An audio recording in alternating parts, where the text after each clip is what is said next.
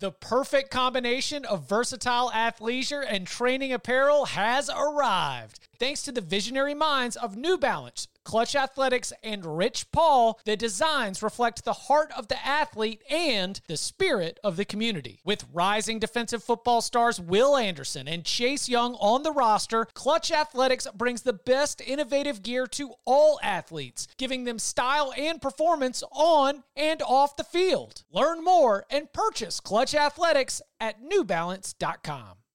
The all new Hyundai 2024 Santa Fe is equipped with everything you need to break free from the dull work week and embark on an adventurous weekend with your family. The all new Hyundai Santa Fe's features ensure that you can take on any adventure. What kind of features? Well, how about the available HTRAC all wheel drive so you can take on the dirt trails and kick up some mud? Or the standard third row seating so your whole family can experience the thrill together? How about available dual wireless charging pads so no one gets stuck in the great outdoors with a dead phone? We're always trying to think about those great spring and summer getaways, but with a car like the Hyundai Santa Fe, anywhere can be your next adventure. To learn more about the all-new Hyundai Santa Fe, go to hyundaiusa.com or call 562-314-4603 for complete details. Learn more about the all-new Hyundai Santa Fe at hyundaiusa.com or call 562-314-4603 for complete details. Welcome back to the Cover 3 podcast with your hosts Chip Patterson, Tom Fornelli, Danny Kanell, and Bud Elliott. It's your call for the best college football coverage from National Signing Day to the National Championship and everything in between. CBS Sports presents the Cover 3 Podcast. And welcome back to the Cover 3 Podcast here on CBS Sports. That's Tom Fornelli. That's Bud Elliott. That's Danny Kanell. I'm Chip Patterson coming to you live at youtube.com slash cover three and everywhere you get your podcast on demand. Thanks for hanging out. Smash that subscribe, smash the like, and come and join us in the chat. Chat's been going for hours. Uh, fired up about this Wednesday, which is big game breakdown. We are going to be looking at some of the matchups to watch, X factors, biggest storylines, going a little nitty gritty because Thursday, I mean, so many locks and so little time. This is our chance to be able to to really dig in on some of the biggest games of the weekend. That we begin with some headlines, including news that is breaking here this Wednesday morning. Uh, Jimbo Fisher, Texas A&M head coach, will be on the SEC teleconference shortly. It is um, I don't know about expected, but I'm expecting that he will have an update on quarterback Conner Weigman, who, according to multiple reports, could be out for the rest of the season with a foot injury.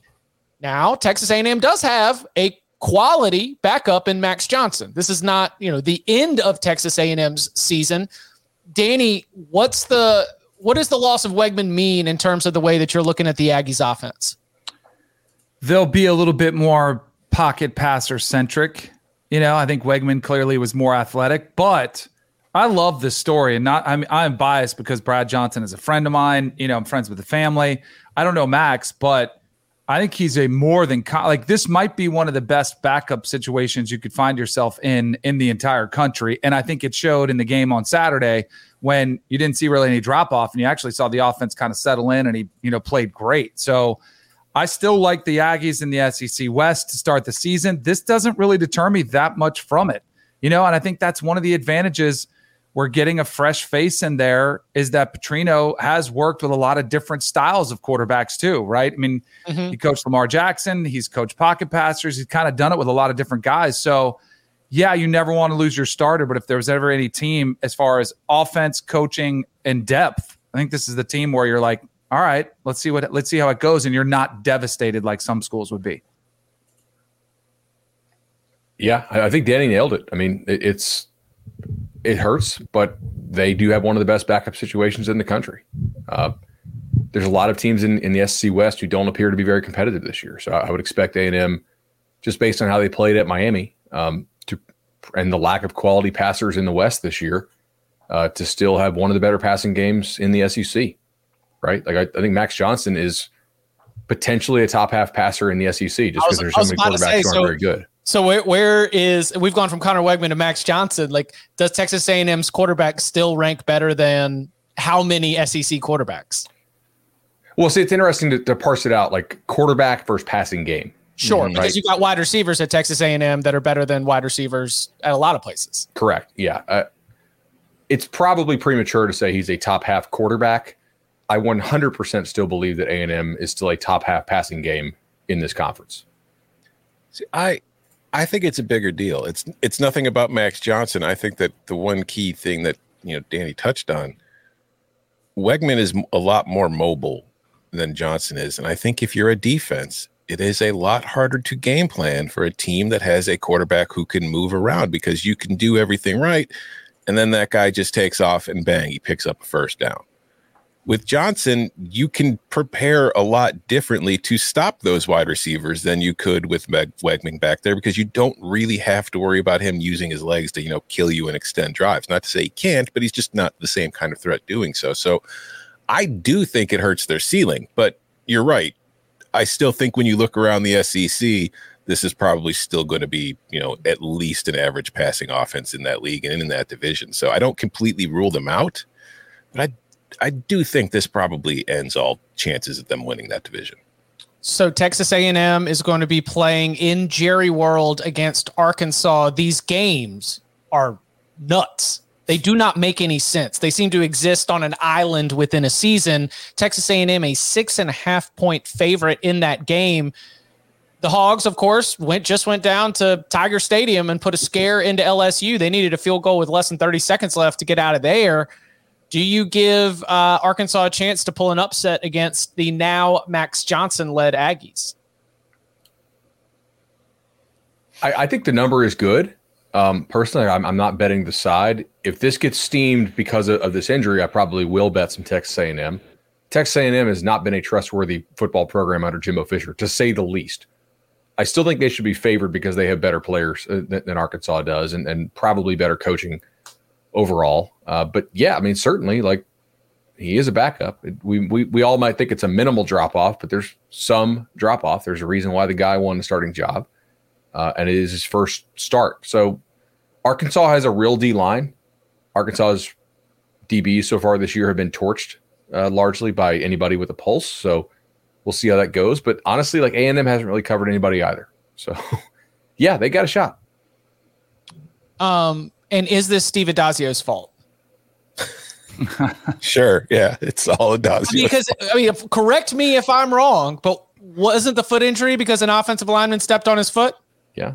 Yeah. And isn't the offensive line coach Steve Addazio? If Jimbo had just run on the field and blocked the offensive lineman from stepping on his foot, uh, like ultimately, doesn't it all come back to the head coach? He shows a willingness to try, try no, to no, tackle no, Auburn guys. I just want to blame it on Steve Addazio. just as a matter of personal preference. I just thought that this would be an interesting place to place the blame at the feet of Steve Addazio. It is. It's. Do you it's guys know lines? We're supposed to protect the QB, and we hurt the QB. I mean, come on. Do you guys know how often this happens and how bad it hurts? When they get you. Oh, oh yeah. Like especially if you get the offensive lineman that wears the screw-in spikes, which I always couldn't stand. I wanted the molded cleats because they were easier. Like if they did step on you. But you know how many like big toes and toenails that I lost because once they step on them, like it's done forget it. And then you come and you wake up like Sunday morning or Monday morning and you'd see the black and blue nail and you just be like, oh, great. This is going to be fun. And then they have to drill like with a tiny pin. They poke a hole in it try to bleed it out and then it's dry. It is the worst. But I dodged it because I didn't break and break a foot. I didn't break anything. You know, I wasn't out for a season. It was just a pain tolerance thing. So the I remember my my sophomore year of high school, I had an ingrown toenail on my big toe on my right foot, and I played the entire season with it because to have it removed, I would have had to miss a couple of weeks. But the surgery to get that thing removed and getting like a shot in your toe was one of the most excruciating things I have ever felt because that is nothing but bone, man. It was terrible. Um, chat's informing me that it was an Auburn defensive lineman, not his own offensive lineman okay. who stepped on his toe. So Steve Addazio, I still He's blame you hook. for. They should no, wait, wait. He's still on the hook for Colorado State, all right, for leaving a smoldering ashes of a football program uh, that they're still trying to rebuild there in Fort Collins. Um, All right, another news headline that came out of the week. There was a college football playoff meeting to discuss the future format. Michael Aresco, the American Athletic Conference uh, commissioner, came out and you know made a lot of waves talking about a new five plus seven uh, format instead of a six plus six. That would be the five highest ranked conference champions according to the college football playoff selection committee plus seven at larges uh, it he has clarified this again as of Wednesday morning, saying, "Oh no, no, no! I was I was talking about the the the future, you know, like the 2025 deal, because right now we only have two years that we've really been agreed to. Greg Sankey, after the Pac-12 really started getting picked apart, said that they need to review this. Do you think that the college football playoff should or will change from the six plus six? Let's say first for the uh, immediate future beginning next season, Tom? No. You think I, it, it should not and will not? Oh, I think it's going to change. I don't. You're asking the wrong person about what they should do, Chip. Let's let's go back um, to two. Yeah. um, I, I think like they're going to change it because there's going to be four conferences that truly matter in a couple of years. And so they're not going to they're going to do five at most. And even then i'm not entirely sure that that fifth that g5 school is going to keep that spot forever. So yeah there will be changes. And the only reason they haven't made the decision is because they don't know what the leagues and conferences are going to look like just yet because they're still expecting there to be more movement. I mean if the conference commissioners are getting together and can't decide and they're saying we're putting it off that means the people who are in charge of deciding who's going to be where are still deciding who's going to be where. That's what i take away from it you yeah. button one, button zero. Oh, sorry. I, I, um, they'll go to the lowest number of auto bids that they can feasibly get away with first, avoiding antitrust. Mm-hmm. Yeah. yeah, and as soon as possible. They were at six because that basically is throwing a bone, likely to you know one one of the G fives, right? If they need, if they think they can go to five, they will judging based on like who tweeted out the likelihood of, of the five, uh, I kind of lean that they will do it soon. I, I think we'll go six plus six for two years, and that's a great that is great news for Boise State and um, James State, Madison, Tulane. Georgia mm-hmm. State, Tulane. Like that, there are going to be more opportunities for schools that are not in power conferences for two years, and then it's going to change by the time Washington that, State, Oregon State. Yeah, mm-hmm. for I sure. Mean, like, so are, are they going to hold on to their? I don't know. Never mind. It's yeah, well, that's the interesting. It is kind of interesting. Like, what happens next year? Do they cling on to the Pac-12 name and brand? Is that in is that in stone? Can they do that? If they stay at six, they damn sure better. Well, so the but the right. model as it was set up was not tied specifically to the Power Five. So they at True. least have that where it's like just the highest ranked conference champion. So whether it is the Pac 12, the Pac Mountain, or like whatever it looks like, it, it's more of a numbers game the way that I look at it, where it's just more opportunities for you to be able to get into the 12 team bracket than probably what will happen when they get a chance to start over. Uh, one interesting if, uh, note from go ahead. I was going to ask if a G5 conference champ in the first two years gets in and pulls off an upset, is that more or less likely to make it change in the future? More. Because of the I think threat? I think it'd be about the same. I mean, I doesn't matter. I do think a G5 team will pull off a first round upset because, like, if yeah. you look at some of the projections this year that people are doing right now, it's like you look at the G5 team that they're like Fresno. It's usually Fresno against a team that I think Fresno has the ability to beat once in a while. So I think you'll see it, but it's just I know I don't think you're really going to see a whole lot of them in the second round. I think it would be a G5 team making a run to like the final 4 mm-hmm. That would probably be what led to them making changes in the model if they do it. Or I mean, the they might be able to point to that and say, "See, it's the perfect model." Like be able to That's to. what I was wondering. Yeah, promote yeah. it as like this is exactly what we wanted to accomplish with this. You know. Yeah, but you say a lot of things publicly while behind the scenes saying we can't let this happen again. Look at the TV ratings for this game. Nobody wanted to watch it. okay, Lee. I'm saying that's. Are we denying these are the conversations that will be had? Oh, for sure. yeah. The, the, the networks run the sport. Mm-hmm. Oh, we love the Cinderella. We can't have this happening. Depends on how competitive they are. All right. You could you could find you know find the right matchup. I mean, you just need big brand that isn't as good versus a Cinderella team that's running hot. Colorado is going to be the first six and six team to reach the college football playoff. we just really respect their uh, resume. I test. Lots of eyes tests. Travis Hunter was out for three games.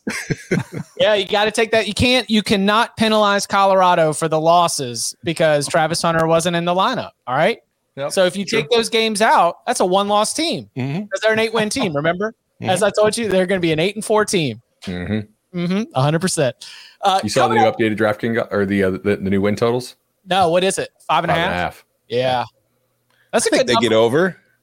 yeah, Perfect number. They could. I don't. They could. I mean, They they're could get lose over. They- I, I kind of hope they make a bowl. Arizona State, Arizona After State. all this hype, better make a bowl. Uh, don't you have a, a deal? Like I don't. I do. don't I got, I got I got fifty to one. Yeah, you got fifty to one. on them That making Col- a bowl. So I'm, that I'm Colorado hoping they make would like get a bowl. So yeah, I wanna, Colorado. Yes. Listen. I don't care about this weekend. I need you to win these winnable games.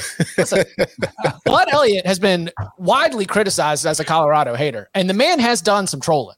But never say that he's not invested in Colorado making it to a bowl game. That man is Oh. invested. Yeah. Coming up on the other side, Tom Fornelli writes a weekly column. I like to call it Big Time, and it looks at the Big Ten. And he had an interesting proposal that caught me dead in my tracks. Iowa's offense has actually improved. He'll explain next. Robert Half research indicates 9 out of 10 hiring managers are having difficulty hiring. If you have open roles, chances are you're feeling this too. That's why you need Robert Half. Our specialized recruiting professionals engage with our proprietary AI to connect businesses of all sizes with highly skilled talent in finance and accounting, technology, marketing and creative, legal, and administrative and customer support. At Robert Half, we know talent. Visit RobertHalf.com today. eBay Motors is here for the ride. Remember when you first saw the potential?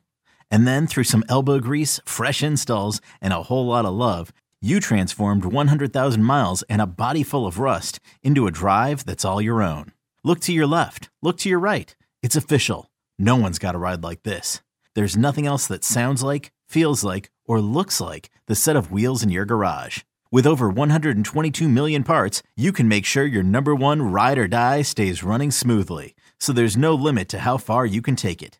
Brake kits, turbochargers, engines, exhaust kits, roof racks, LED headlights, bumpers, whatever your baby needs, eBay Motors has it. And with eBay Guaranteed Fit, it's guaranteed to fit your ride the first time, every time, or your money back. Plus, at these prices, well, you're burning rubber, not cash.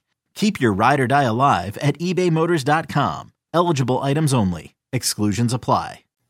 back here on the Cover Three podcast. So, Tom, you even uh, you sent out a tweet, you sent a message to coworkers and loved ones. You said, "I'm about to do a deep dive on Iowa's offense. Thoughts and prayers. If you haven't heard from me in three hours, please reach out."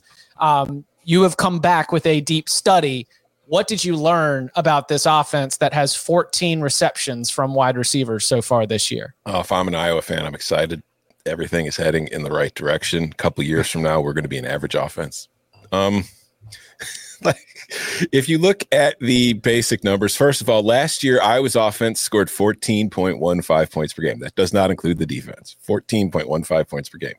This year's offense is scoring 19 points per game. That's five more points than before. but that is a result. I wanted to look closer at the process, and I went into a bunch of little defensive cat or offensive categories. I looked at success rate, passing success rate, rushing success rate, EPA per play, pass EPA, rush EPA, explosive play rate, points per possession, yards per play, turnover rate. I was better in eight of those 10 stats. The only two that it has gotten worse in are the turnover rate. They're turning the ball over more often than not. And uh, I can't, the, uh, the where did it go? I can't remember the other one. They're worse. than I think no, it was pass passing success rate, which Oh, I'm yeah. surprised considering Shocking. 14. But it's it's what was interesting to me again. The bottom line is the offense is improving. It is still terrible. Like if you look at the percentile marks for all of these stats, none of them are higher than 37th percentile. So it is still a well below average offense at the FBS level. But what surprised me more than anything was you'd think like the offseason was all spent talking about, all right, we're going to change things up. We're bringing in Cade McNamara. We're bringing in Erick All. We're bringing in the new wide receivers. We're going to be able to have a modern passing offense.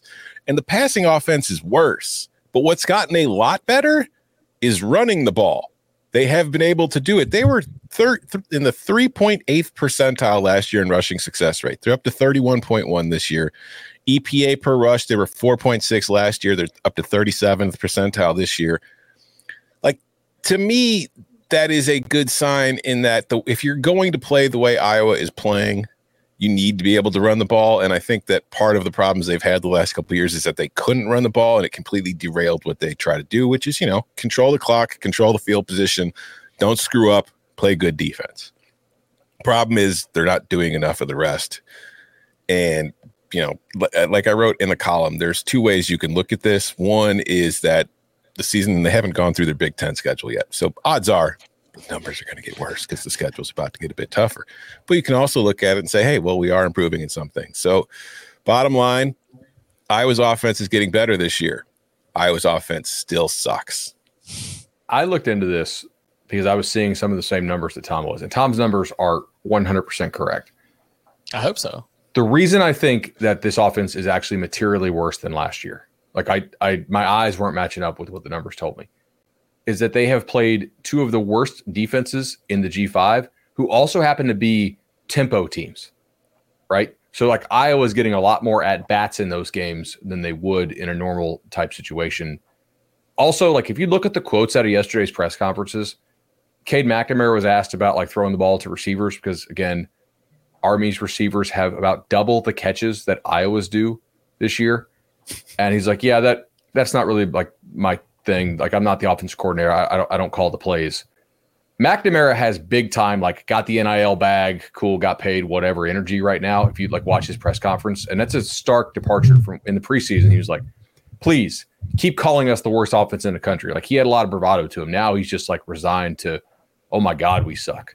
And then Kirk Ferentz was asked like about getting the receivers more involved. He's like, yeah, that, that could be a good idea. Like, like I'm like, dude, the only way they could be less involved is, is if they were suspended. So they really, I, I worry that I was going to quit on offense. I really do. Like the like the their body language was terrible against Penn State. I don't think that they trust in this coaching staff at all. Um, I'm pretty worried about them. I, I, think Michigan State's going to beat them this weekend in Kinnick. Michigan State can stop the run. Like they look, in, they look like just they look broken. That would be bad if they who wants it more. This is the game. I mean, look, everybody who could have quit Michigan State already had the opportunity to do so. We are seeing this a lot. Guys are like, I played my four games, got a red shirt. Coaching staff wasn't truthful with me as far as how much playing time I was going to get, blah, blah, blah. If you're still on Michigan State at this point, got to assume you want to play. The stories being written from the Iowa beat this week are focused on the wide receivers, their lack of catches, how that hurts recruiting wide receivers and how the Big Ten, in adding, hello, Washington, Oregon, USC, and UCLA, how are you going to be able to score enough points to keep up? Will classic Iowa football be able to, you know, have you even as an eight win program in the new Big Ten because the new Big Ten is only going to be leaning more into offenses that are going to put up points and throw the ball around. So it, the reason why things are, are really coming out and the quotes are coming out, it sounds like that is the theme right now for those that are in all of those press conferences and around that program every single day, whenever whenever Brian allows them to. Um, like that's that's an interesting crossroads here in terms of how they want to handle business, how they want to call games. It's bad. Uh, their their their receiver recruiting has really kind of cratered over the last couple years, and I think it's just because they don't use them. Right, I, the, the the real nail in the coffin uh, was Jones last year, transferring from Iowa, where, where he really wasn't used at all, and then he had 144 targets at Purdue. Mm-hmm. I mean, it, it, it's not like there wasn't any talent, but I, Now, now they recruit at like at like an upper MAC level at receiver. They basically go and take like the best kid who was going to go to like Toledo or, or Ohio. Like they're not they're not winning recruiting bat not many recruiting battles at receiver for guys that other good passing offenses really want. There's a reason for that because kids have televisions and YouTube and they, they can and Google and they can see like the Iowa's offense doesn't care about its receivers. I have I have seen an uptick in Iowa fans kind of wish casting that, as you mentioned, Chip, UCLA, USC, Washington, and Oregon are coming. Some Iowa fans are looking at what is going on this year and convincing themselves that what's happening is Kirk Ferentz is going to retire at the end of the season because NIL, all this stuff, the changing Big Ten, he does not want to be a part of it, and they're just kind of coasting. I I have nothing to support this theory, but that's what I hear. But that is the vibe of an Iowa fan who is trying to Mhm. wish cast a way out of this situation. Correct. It's the vibes are terrible in Iowa City You know right now. You know what's great, and it keeps getting better. The Brian Ferentz deep fakes. Did you guys see this latest one from Penn State? No way. Oh, it's like a. Oh, have you seen it? thing. It's- It's oh, great. it's because he's uh, he's like you know. First of all, he blames the defense because they had opportunities. They had not 95 plays. Why didn't they score? It's a team game. But then, like the closer, the closer is. He's like it's a dangerous place to go to Florida or to go to Penn State, and then he's talking about the showers. Like it gets a little uncomfortable. yeah, it was quick. it's extreme. You need to Oh, go. how many how many and find people thought it was real this week? well, that's the good. They have to put in something so crazy because it is so good Yeah. that you can delineate the difference. Because if they did a serious one, you didn't not stop be him able last tell week. Didn't stop last week when he was telling people to crawl out of his ass. People thought it was a real quote. His had- dad got asked about it. Yeah, 'cause I I did I wrote in the Monday after I talked because the, the lead of my column in the Monday after this week was about like coaches convincing their players that they're being disrespected. And I talked to a coach and he had a great point. He said, Do you remember the Brian Ferentz video that went out last week? How many reporters thought that was real? He's like, You can convince anybody anything is real if that's what they want to believe. He's like, It's not he was going on about how you know they motivate their players, but it's an excellent point. Hey, listen, somebody said that George is going six and six, right? You Yeah. Maybe Kirby was way out in front of the Do you AI think George game. is the best? Like maybe their their in house AI like like media productions. Well, that was. I thought that that's what you all, you said last year when we were discussing that in the wake of the national championship. Is that Georgia's so advanced that they have fake reporters putting out fake articles to send to their players to motivate them because that's what you have to do when you're the Georgia Bulldogs. Does mm-hmm. Georgia have a journalism school? Maybe that's what they're doing. They do. Yeah, they, have a, they have a really good journalism school. So there we go. All right. Uh, one last question to put a button on this. Ryan says Iowa's offense or Oklahoma State's offense? Oh, Speaking Oklahoma of State dudes who are snap call. checked out. Oklahoma State's offense? easily. Yeah. All right. I mean, Oklahoma State's got like seven quarterbacks. they use them all. Iowa had 33 plays. I mean the the only Yeah, but I don't think Oklahoma that looked- State's offense would do a whole lot against Penn State's defense either. All right, like the only offense on the weekend that looked that looked worse before the starters were pulled was Colorado, and they had 39 yards. Right, like Oklahoma State's offense is better than Iowa's offense. There's some argument to be had when Iowa's best tight end was still healthy. I think once he's gone, it's like zero argument to be Mhm. had. UMass offense, but with Phommachanh or Iowa's offense? Uh, I would I would still prefer Iowa's offensive line to what UMass has up front. That's true. I'll take that. Now, if you want to put Phommachanh on Iowa, Phommachanh is better than Oh, McNamara for sure. that's what I'm saying. Now we're cooking a little bit Yeah. because now we have a QB who can make stuff happen. All right. So to fix Iowa's offense, we put uh, Taisun Phommachanh from UMass at quarterback. We get the running backs healthy, and look, boom, eight win team Yeah, right there. probably. They're still in, this, in the Big Ten West with that defense, yeah, that'd probably be enough to get eight wins right now. I was really on the Iowa's going to win the West train. I thought they could be like slightly improved on offense. Same. And the rest of the Big Ten West is not good, or at least Yeah. not great. That, but that's the thing. It's like you're you're down on Iowa, but it's not like there is another team in the Big Ten West that you're jumping on with any kind of confidence. I mean, this is this is big, like six and three, and who has the tiebreakers? Yeah, but I've downgraded Iowa more than any other Big Ten West team since the start of the year. If if Wisconsin plays like it did at Purdue on Friday night, and that wasn't just mostly a result of Purdue. Purdue's defense, Wisconsin is going to run away with the division. pretty easily, but we'll, we'll, it remains to be seen. We will see. They do have to play the Buckeyes, so there's one. Mm-hmm. We'll count them up. Coming up on the other side, every single Wednesday, our chance to do a deeper dive into some of the biggest matchups of the week. It is Big Game Breakdown. It's coming up next. This episode is brought to you by Progressive Insurance. Whether you love true crime or comedy, celebrity interviews or news, you call the shots on what's in your podcast queue. And guess what? Now you can call them on your auto insurance too with the Name Your Price tool from Progressive.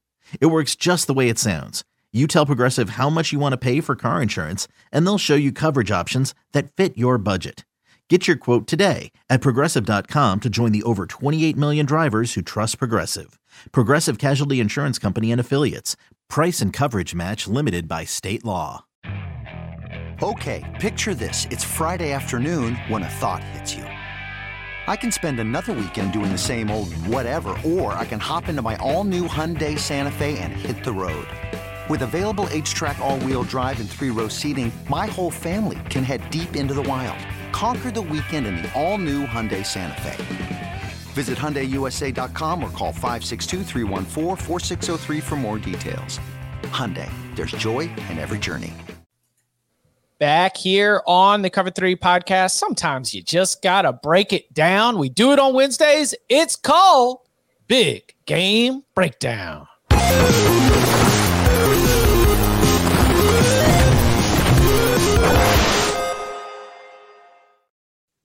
We begin at Folsom Field in Boulder, Colorado. USC, 9 a.m. Pacific time.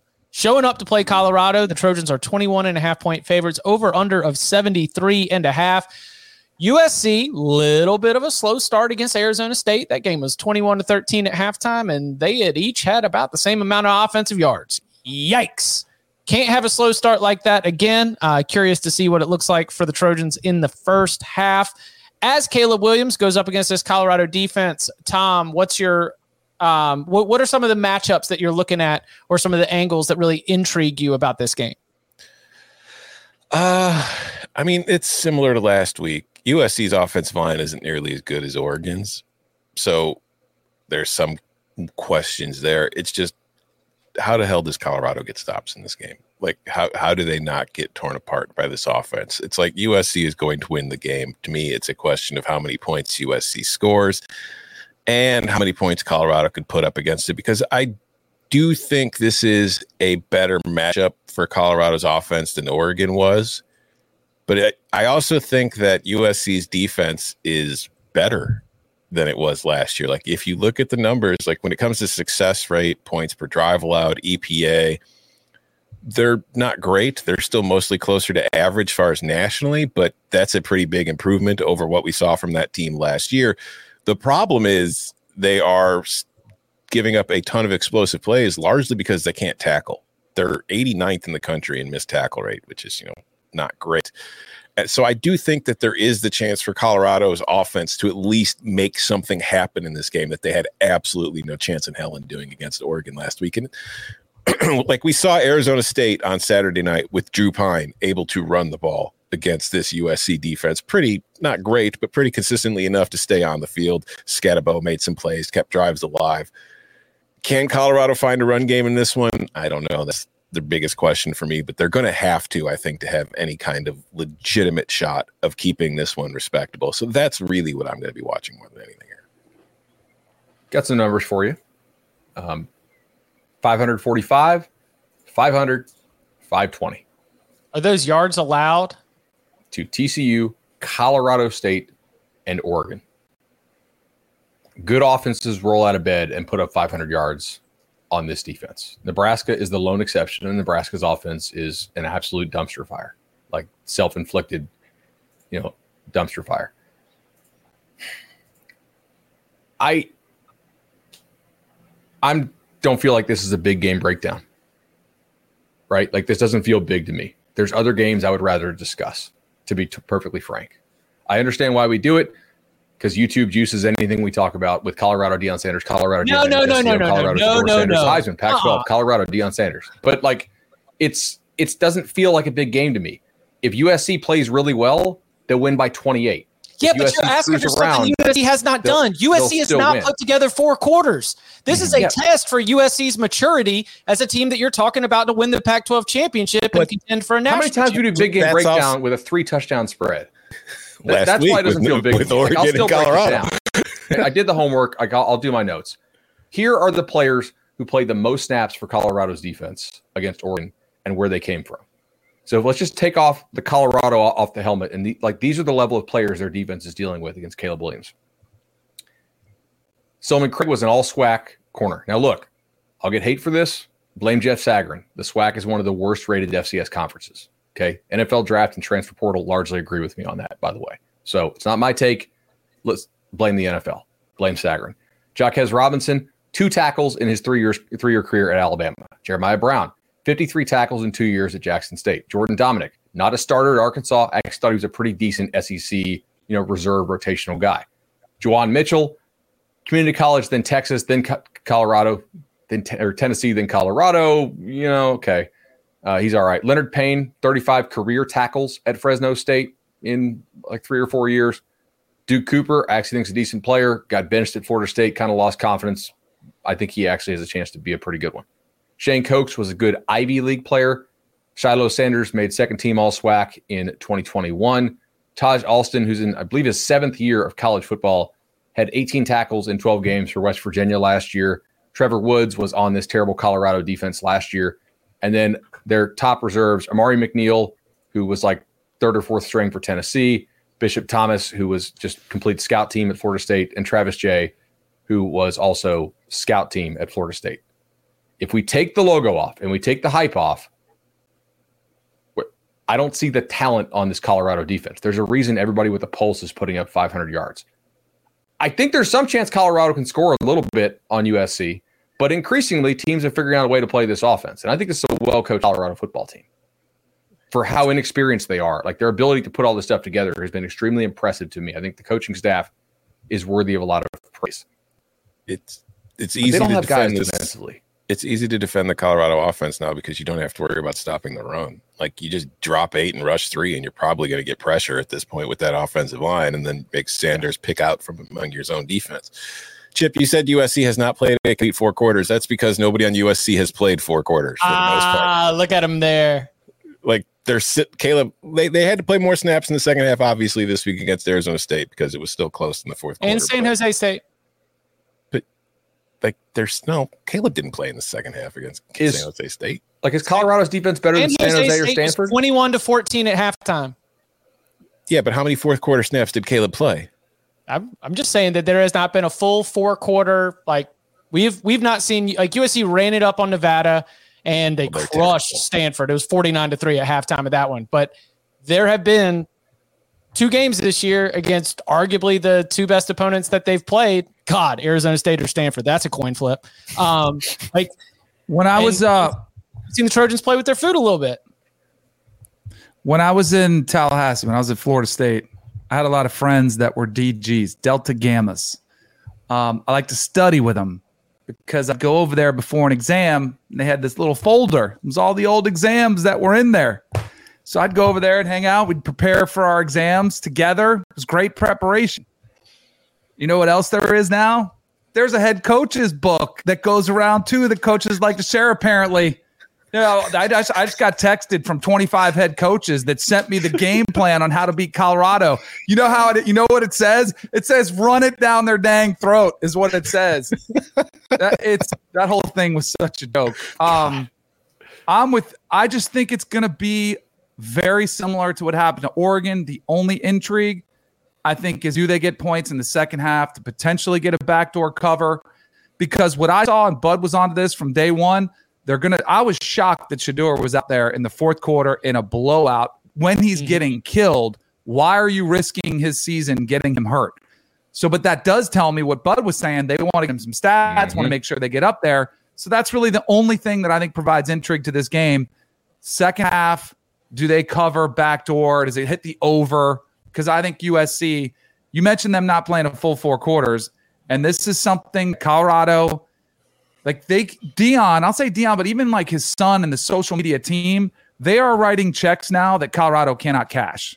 because they're still doing this. Hey, we're going to talk a lot of smack, and it is waking up the opponents.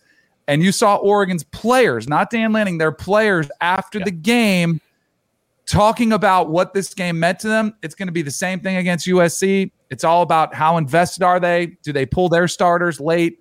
I think this game is absolutely dominated by USC as long as they want it to be. Yeah, I, Colorado. We also don't know. Like Xavier Weaver went down in that in that game late against Oregon. Again, right.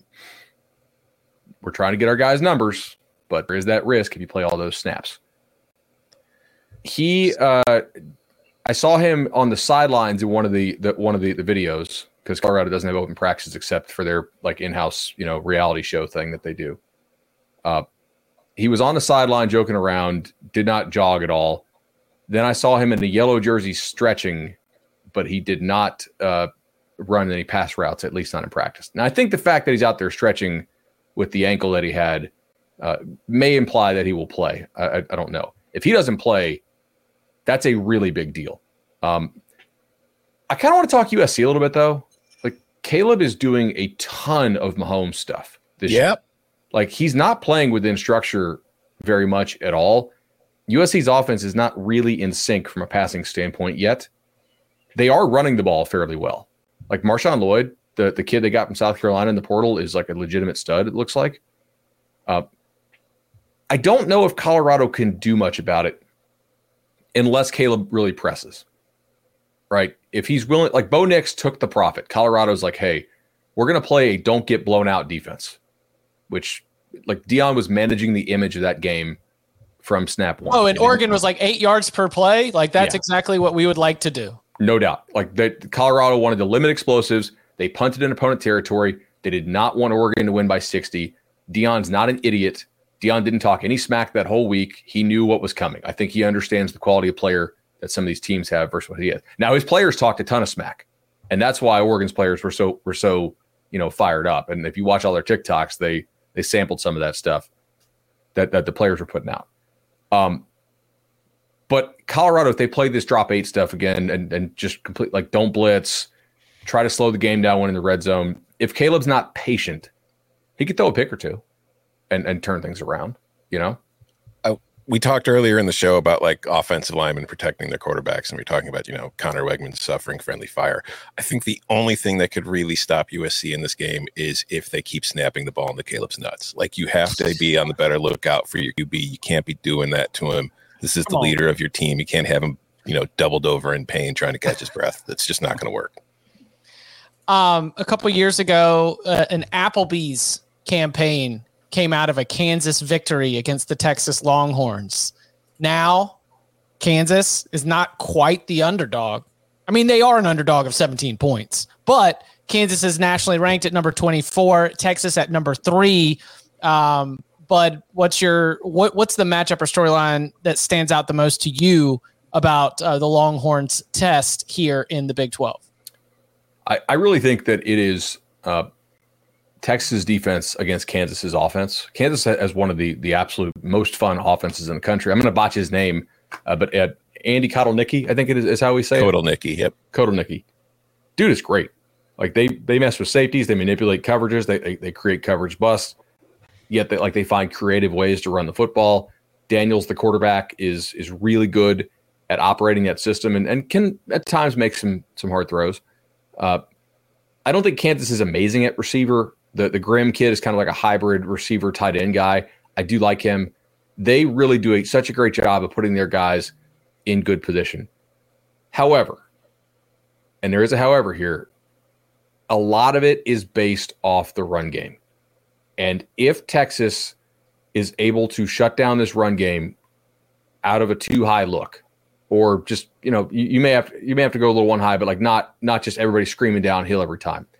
If Texas defensive line can give Kansas problems uh, to where it doesn't really matter how experienced Kansas offense is, and, and the, like they all play together and they run such a great diversity of scheme.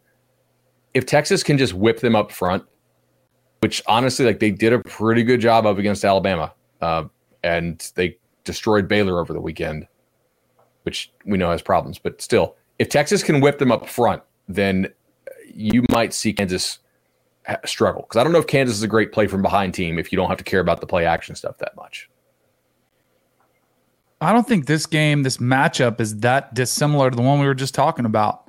Really? Like, yeah, I mean, 17 there's a mismatch yeah. in the trenches, and that's my big concern too. Because Kansas is running the ball. I think they're 12th in the country. Uh, you know, they're rushing over 200 yards a game. Good luck doing to get that. Last year, we saw Texas and kind of got to have it embarrassed the year before, rushed for 400 yards against them last year. I kind of like Texas. It's in Austin, it's back home. I just feel like Austin had the wake up call against Wyoming. I think they're way, and I think like the good and the bad was a couple years ago. Kansas, what a great story. They beat Texas, but there's like zero chance of look ahead. I think this is kind of one of those bad matchups for Kansas. I think I think they're going to get pushed around a little bit in the chen- in, in the trenches, and the only thing that I think can like neutralize that is Jalon Daniels. I think their offensive line could struggle. I think their defensive line's pretty good. They took some transfers over the offseason on that defensive line. And while I think Texas's offensive line is very good and it's going to be the toughest test they have faced so far, that from what I've seen from the Jayhawks defensive line, it is saltier than I think most people realize. In fact, you know who the number one defense in the country is havoc rate right now? Who? It's the Kansas Jayhawks. They don't get a ton of pressure. They don't really get home to the QB. They win a lot of battles. They get a lot of running backs in the backfield. They blow some stuff up before it really gets started. And that I think is going to be a key for Texas if they can keep the pocket clean for Quinn Ewers. And another thing I think is going to matter in this game because this is just a funny matchup to me. You'll remember Texas beat Alabama because Quinn Ewers was dropping rainbows 70 yards, you know, big touchdowns. Texas needs to do that because Texas has been awful in the red zone. Texas in the red zone right now ranks 106 nationally in touchdown rate once they get inside the 20 at 50%. But you know what defense ranks 102nd in red zone touchdown defense? Kansas. So this is going to be a battle of a team who can't score in the red zone going up against a defense that can't keep you from scoring in the red zone. I think that'll be a critical point. Whichever one of those two spots does better, I think could lead to a, you know, an outcome here, but I I think Kansas has a better chance to cover the spread than I think Bud and Danny do. I don't Yeah, know. I mean- doesn't mean I'm going to pick it as Oh, a receptions. They, they don't do a lot of stupid stuff that like they don't give you a lot of easy stuff. You have to go out there and execute. And if Texas executes with the level of athlete Texas has, like they really play crisp, they'll blow them out. Yeah, But but they have like, dude. Right, that's what I'm saying. Texas Yeah, like- gives it up. Texas had two muffed putts. Like Mhm. Jordan Whittington, Xavier Worthy gifted scoring opportunities to Baylor. The problem is it's Baylor led by Sawyer Robertson. And so I think you had an interception and a turnover on down. Zero points came from those. If you do that against Jalon Daniels, Jalon Daniels is going to make you pay. I think Texas Texas's run game is still kind of finding its legs. I don't think that that is a consistent aspect of the way that this offense hums. I this is the this is the best quarterback that Texas's defense has faced. And I think that this is going to be a situation where if Texas is sloppy, then it's going to get a little bit sweaty later into the game. They were sloppy against Baylor, but Baylor wasn't good enough to make them pay. I'm listen, I'm, I'm big on Texas. I was very, very, um, very much of the belief this is the best team in the Big 12. I would like to see Texas in the college football playoff just because it would finally be uh, an opportunity for that program and that head coach to capitalize on what has been seen as you know a high ceiling that has not been reached in a very long time. I think that's a good story, fun to talk about. But in this game, I I think that Texas's uh, inability to be crisp and execute well in all phases of the game could end up hurting them uh, against a team like Kansas. One last thing on this. I, I do have a hard time getting out of my mind. Like I watched that Texas Kansas game last year. It was 55 14 in Lawrence. Mhm. Like the quality of athlete did not look similar. The Kansas defense, all through spring, they were worried about their defensive ends, right? Texas has good offensive tackles. Now, K- Kansas in the interim has played two kind of dumpster fire offensive line situations at the time that they played them. Like Illinois did not look put together in that game. the right side of Illinois' offensive line is an absolute mess. Yeah, and BYU has been a poor offensive line team all year. Nevada is obviously a joke. Uh, If I'm just saying, like last year, they the caliber of athlete was not similar. It, it- I have a hard time getting that out of my mind. Are we going to see an Ohio State hangover for Notre Dame against Duke? Because last year that hangover was so bad they lost to Marshall at home. No, because they've spent the entire week counting players, doing doing I'm sorry I cheated on my wife's sit downs to explain what happened and that it's never going to happen again.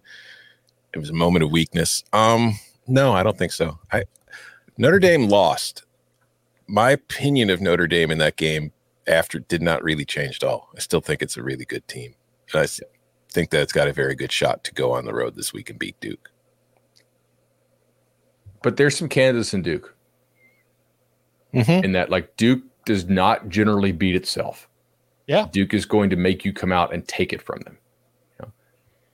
Notre Dame has not been able to hit explosive plays with its outside receivers. Okay. Clemson, a similar team, unable to hit those explosive to the outside receivers. Duke largely handled them. Clemson would move the football, but they wouldn't actually punch it in. I think Notre Dame can be a much better red zone team than Clemson due, due to some of the physicality, the, the, the run game, etc. Uh, but I mean, look, this Duke, like I think Duke has the better quarterback in this game. Woo. People will get mad about that, but I'm, I'm taking Riley Leonard over Sam Hartman. The problem is the rest of Notre Dame's players, I think, are are pretty solid. Duke has better receivers, but like you know, on D like Notre Dame's a decidedly better defense than Duke is, and there there may just be an athlete edge here that that shows through. I would push back and say one game, give me Hartman, future potential, give me Riley Leonard. Know, he is a freakish, freakishly gifted. I mean, I think I sent you guys the dunk, the 360 dunk, like mm-hmm, he was an yeah. too, insane athlete. He hasn't played that much football. He's still like he's he's his arm talent is not that great on the top end. Maybe some of that's exposed by they don't have elite receivers, but he doesn't have a cannon. Uh, he is an electric runner though, and he can take over games just like he did against Clemson.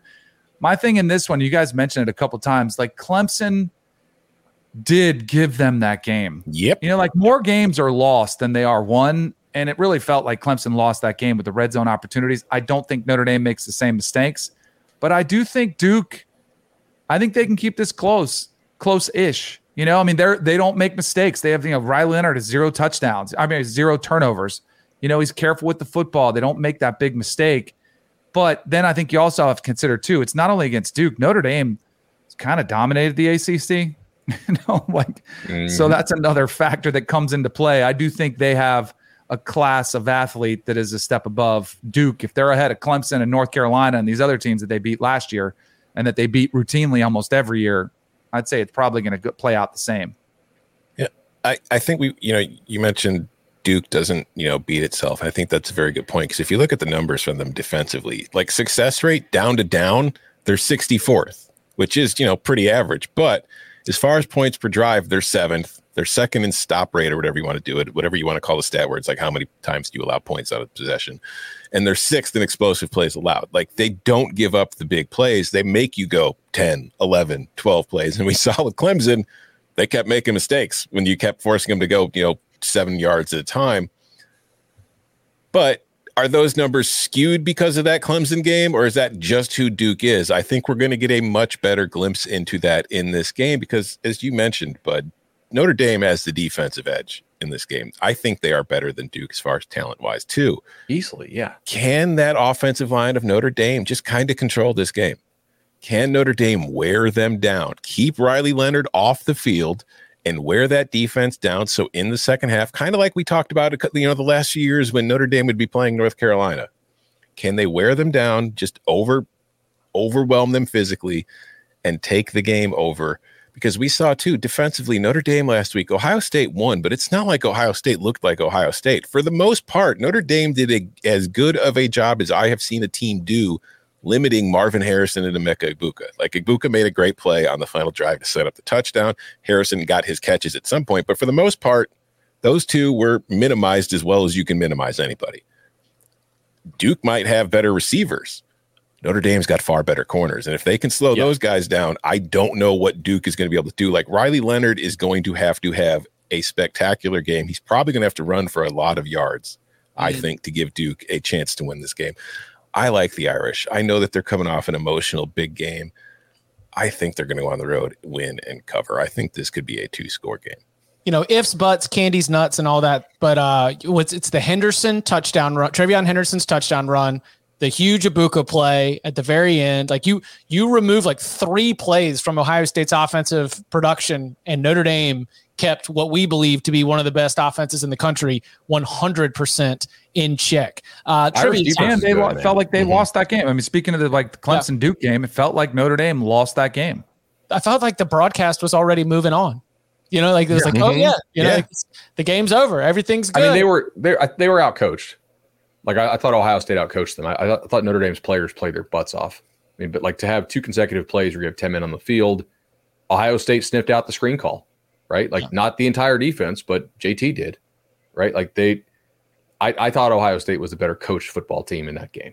Like, and I thought Notre Dame staff kind of let the players down a little bit. Not a ton. It was a close game against a really good Ohio State team. Notre Dame's still a really good team. Really that's on Lou Holtz, though. So that's definitely yeah, on Lou Holtz. Um, last time, hold on, did, hold on. Did you see Lou, Lou is still going at him? Yeah. Oh yeah. Like, yeah. He ain't backing down. He's, he's mad at me just because he doesn't want to talk about Michigan. Got his glass of white wine at the Buffalo Wild Wings, just just sitting there firing off tweets at, at Ryan Day. Uh, last time that two top twenty teams played in Wallace Wade Stadium was November of 1960. Wow. That's yeah. been a long time. Big, big game. And uh, to your point, you know, Danny's sitting there rocking the uh, the North Carolina shirt right there. Um, it reminded me, I, I believe it's the 1997 season. Early college game day is showing up. It is, you know, 1997 is the last time North Carolina was 4 0. Florida State's coming to town. Kenan Stadium is absolutely rocking. You're there early. And by the end of the first quarter, we knew who's who and what was what the line of scrimmage was absolutely dominated. And all of your little like all of your hype about this 4-0 start just gets slowly crushed in a 20 to 3 loss. There's just like slowly squeezing the life out of you. And I I have thought that in my uh, different ways that this game could go, it could be something similar with Notre Dame going to play Duke, where they just they just lean on them the entire game. You know, uh, the last time they were like this, like the '95 season was my senior year. They were really good and they came to Tallahassee, I think undefeated, like mid October. They might have been six and zero oh or something like that, and it was you know they were good, and then we kind of Same put thing. down a yeah we clamped yeah, down yeah, yeah. a little bit. It's like oh that that's cute that you were the best player in Scotland County. You know, like right. you know, oh, oh, cool. Like here we go. I'm one of the best defensive linemen in the country. Womp. Yeah. You know what was cool? Only time this ever happened. Fred Goldsmith was the coach uh, at Duke sent me a handwritten letter after the game saying like congrats you're a great great player great game. Never had that ever happen since and before then. It's a pretty classy move. Nice. Duke guy they know how to do it. Yeah yeah. The, the, the classy types. Uh friday night big test for utah coming off that ucla win. They've got to turn right around and go to corvallis. Uh, the Beavs of course coming off that loss to washington state. What do we think comes out of this uh, this big time pac 12 game you know, we talked about this game on Monday, or Utah on Monday, talked about how they're undefeated. They're beaten up. They're flying under the radar. Nobody's talking about them. There's another thing about Utah that we have to mention. And we talked about a team earlier in this show. Oh, it's just Iowa with different colors. Correct. Okay, trade out black and gold for red and white. Utah is Iowa, 100%. All the way down to the defensive touchdowns. And can that go on the road on a short week and play another good Oregon State team that offensively has been, you know, hasn't been great, but they can run the ball. Utah's run defense hasn't been spectacular so far this season. This this is going to be the most interesting Utah game I think we found because I expected last week's game to be a lot better against UCLA with Dante Moore and that you know very good UCLA defense coming in. Although I think the Utah game does also skew those numbers a little bit, but it obviously didn't happen. The Musts got to Dante Moore and the Bruins pick six in the first play, and it was pretty much a wrap from that point. So now the Utes are going on the road to play Oregon State. We're going to learn a whole hell of a lot more about the Utes in this game than we have to any point this season. And also, is this the week Cam Rising comes back, bud? Have you been monitoring the point spread for any signs of his return? We are monitoring the situation. Uh, at this point, I, I think the point spread implies that he's either out or hurt, like playing but hurt. Uh, maybe not 100%. I, I, Corvallis is worth something, certainly, but a 100% health Cam Rising makes Utah a better team than Oregon State, right? Uh, what game was it last year that uh, that Utah didn't have Cam Rising for? By the way, It was Oregon Washington State. Well, the Pac-12 championship, or no, they had them then. What was what Yeah. game was I it? think it, I'm Was it pretty sure it was State? Washington State. It was one of them Pac-2 schools. I I actually kind of like Oregon State's matchup here. Um, Oregon State, all credit to Washington State as we gave them on the Monday show and the Sunday night show. Like their passing game is legitimately really good. Oregon State's defensive backs were also a bit of a disappointment to me, and I don't know that Utah, with but especially without Rising, are, are like perfectly suited to, to take advantage of that. And so far, Utah's defense has played out of its mind without some of its top guys, but you've also had some major problems from the opposing offenses. Obviously, Dante Moore, freshman going in to you know to, to Utah is extremely tough. Florida just completely self like I know Florida's offense is not great, but like it's better than what it showed at Utah, and they just completely self destructed. Like they it was immature. They had a bunch of false starts and, and penalties and whatnot. Uh, I do generally trust Oregon State's offense to play a relatively clean game, even if I don't think DJU is you know the silver bullet for that offense. So if Cam doesn't play, I I do think this is where kind of the Cinderella run for for shorthanded Oregon or uh, shorthanded Utah stops. I'm glad you mentioned DJU because he came out of the gates firing. It was like, oh, this is a great spot for him. Clemson was struggling. Like, see who made the mistake. Maybe the problem was both.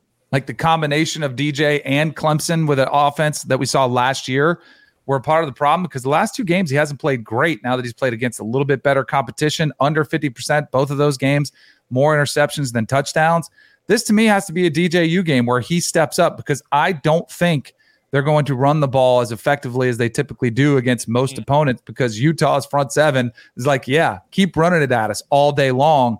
Um, uh, Nate Johnson, I mean, this this to me is one of the stories of the season because they're winning without Cam Rising. I mean, this is Kyle Whittingham playing with house money, being like, we're undefeated and we haven't had our guy who I do think is a big difference maker for that offense.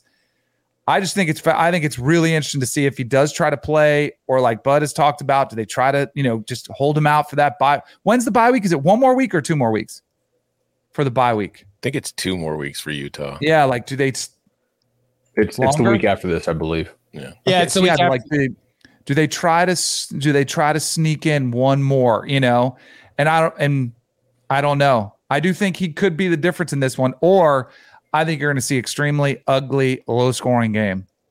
Um, yeah, going- it is. The bye week is after this week, and then when they get back into action on October 14th, it's Cal, but then at USC, Oregon home, Arizona State, then at Washington. So in a four week period, they're at USC, home Oregon, at Washington. If you think that the extra week is going to be able to have Cam Rising at 100%, that is when the Pac 12 title race will be decided is when all those teams are playing each other. Because some of those other ones, you know, the Oregon Washington game is a little bit later on in the season too. So should be uh should be a crucial time if you think you're going to be able to continue the good Iowa this, not necessarily you know 2023 Iowa this. I I can't think I can't help but think, but you know, like Chip in the last few years, you would talk about, you know, when Clemson was in a big game, you would talk about big game Dabo. Yeah, conservative. I can't help but think of big game DJ and Mm. how he has performed in some of those games. And like Danny, you mentioned the last two weeks, here are the numbers. He's 31 of 64 for 482, two touchdowns and three interceptions. That's that is the DJU that we saw at Clemson far too often. So this is a big game. I think this is a big moment for him. And I do think, you know, if he has a good game, Oregon State could win this one, obviously. But the thing that I really think they have to go for is even though maybe it's what Utah wants you to do, I think they have to like lean on the run game because with Damion Martinez, that is what they're best at. And if you look at it, it's part of the reason they're able to score because they are the number one red zone offense right now. They have scored touchdowns on 92.7% of their red zone possessions, whereas Utah ranks 14th nationally and only allowing touchdowns 40%. So that is going to be a crucial part of this game. Can Oregon State not only move the ball against this defense on the ground, but can they finish drives in that spot? Can DJU make plays to get them in the end zone? Because Utah is not going to give you a lot of scoring opportunities. You have to take advantage of it. But on the flip side, Utah is probably not going to have as many scoring opportunities as we've seen them in the past if Cam Rising is once again out because they haven't shown the ability to do it yet this year. So it's going to be a very interesting game. I think it's going to be low scoring. I think it's going to be close, and it could just come down to somebody making who who makes the fewest mistakes might leave this one on Friday night, and that tends tends to happen on these short week games. We spent a lot of time talking about Ole Miss. There was a question in the chat about why LSU Ole Miss was not included. I will be fully transparent. I feel like we have just been bagging on Ole Miss. Okay. We, we were dogging them going into the Alabama game. We dogged them in the instant reaction show. We continued to just pick this group apart. Um, do you think that we see a circle the wagons Saturday in Oxford as Lane Kiffin gets the boys fired up with LSU in town? So we're all just tired of Ole Miss too. like what? Doesn't that feel like a locks play? Uh, Give any away early. No, I've I've got I'm, I'm I will be attacking that game, but it's from a specific angle. I'm not going to take the two and a half because I do I do not trust LSU as far as I could throw it. Right? I mean, it's just hundred percent. I could see them laying an egg, but that is not Ole Miss rising up to take down the mighty LSU. That would be LSU losing it, finding weird ways to do so. That's the thing. I am officially on the record as saying I think Ole Miss stinks, but I also think I also think Ole Miss can take advantage of the LSU defense. so it's yeah, it is a uh, it is it's an interesting spot. I think I think it's huge for LSU. Like if you don't win this game, I think we can write the Tigers off as far as an SEC West kind of competitor because this, this feels like a must have. So it is a tough spot on the road for Ole Miss. Oh, I mean, shouldn't it be just as game. big though? Yeah, but I, I mean, here's all right. I'm just going to do this. We spent a lot of time this year and this week talking about Deion Sanders and Colorado talking a lot of crap and not being able to back it up. And we see how the reaction to that has been. He has a lot of friends in the media. He has a lot of enemies in the media. You know who doesn't seem to have any enemies? Lane Kiffin, because Lane Kiffin has built a career out of talking a lot of crap about opponents before big games and then losing that big They're game. like the Cubs. like the like Ole Miss is like the lovable loser. It's fun. You go tailgate in, in the Grove like Wrigleyville. They never win anything. We don't ever expect them to actually win anything. Occasionally they have some pretty exciting players. You know, I, I guess the Cubs did win a World Series at you know, one time, but uh, that Ole Miss yeah. has never played for the SEC championship. Mississippi State has played for the SEC championship. Arkansas has played for Will the Ole Miss ever play for the SEC championship in our lifetime now that it has expanded? No. I would say no. You'll notice you'll notice he's a lot quieter this week. That's all I'm going to say. So maybe they do have a chance to win this game because he's actually focusing on winning the game instead of trying to figure out the way to troll people on the internet and get likes and retweets. Like how Pastor Hugh was out here saying how we shouldn't hate our rival. Didn't that sound like a coach yeah. that was about to just get run at home? From a football standpoint, there is some chance that Ole Miss's receivers get a hell of a lot better during the season because they've been operating either completely without Prieskorn and Harrison Franklin or with like really banged up Prieskorn and Harrison Franklin. And the backups are just not good players. Not yet. Some of them are, some of them are, are old guys who are not good. Some of them are young guys who are not ready. They are getting all three of those guys back, slowly working in the offense. They still don't block anybody. Tulane messed them up up front. Georgia Tech, which has a bad defensive front, in my opinion, gave them legitimate trouble for a lot of that game. Bama ragdolled them. So, I mean, LSU has really good guys up front. LSU doesn't cover anybody. So maybe Lane is able to scheme up a lot of wide open guys. Entirely possible. Ole Miss back end's not great either. Ole Miss has played not a good passing offense in Georgia Tech, kind of a one read, you know, thing. Bama, which doesn't really pass the ball at all, and Tulane's backup. Oh, and uh, by the way, that Georgia Tech passing game that you just uh, slandered here had more than 300 yards passing right. on Ole Miss. And LSU can throw the turnovers, that score is really, really close. Yeah, those LSU receivers are studs. Um, and then one last one. When we get together on Saturday night, will Clemson be 0 3 in ACC play? They are playing against Syracuse in the no. dome. Nope. I am extremely concerned for the long term trajectory of Syracuse this season. 25 carries for Shrader against Purdue, oh. 14 against Army. You don't have Gadsden. You don't have Jones. You don't have Trebor. I don't know who they're throwing the football to. We've seen Shrader get hurt before. Clemson has a pretty good defense. Like if Clemson gets focused here, Clemson should hold them under 10 points. Like Syracuse should not be scoring on Clemson if Clemson comes correct, especially not down those weapons. I still think like this on that one. I think so. I think Clemson has a good culture. I think they'll be. I think they'll they'll use these first two losses to galvanize. I don't think they're going to quit. Like some teams, you'd be out of this race, you'd worry about them. I think they go out and I think they put a beat down on Syracuse. I might be taking an alternate spread on this one just because I think there is a very there's a decent likelihood that this one can get out of hand. And I wanted to play the Dino drop before we got into this game and the next couple of games because after Clemson comes at North Carolina and at Florida State. So Also, Yeah. Dino, please feel free to play this segment for your team. Fire them up. I don't think it'll be Should be easy though. yeah, I mean, I'm- Syracuse has a real defense. Not, not, not Yeah. like amazing, but like they're they're like a legitimate top thirty-five ish defense. Like it's not like Clemson can just roll the ball out there and score fifty or thirty.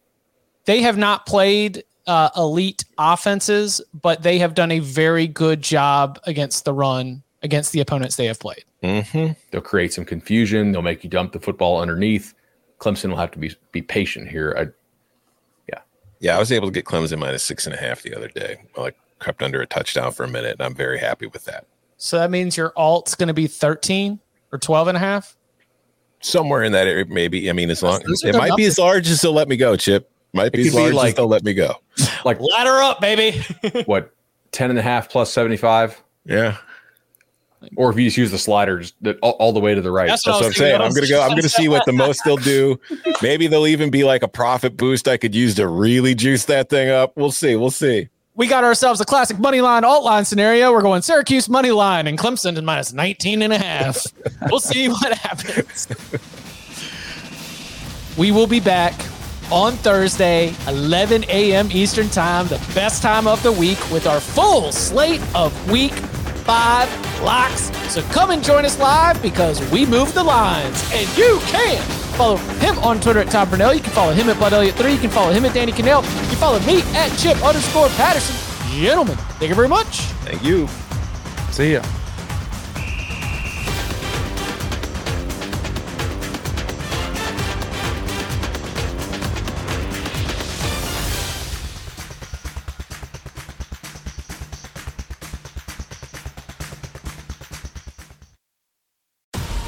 Wait is over. The Chi returns with new episodes on Paramount Plus. What brings you to the show? Opportunity. Everybody get down! Right a new reign is coming to the South Side. Never should have sent a boy to do a woman's job.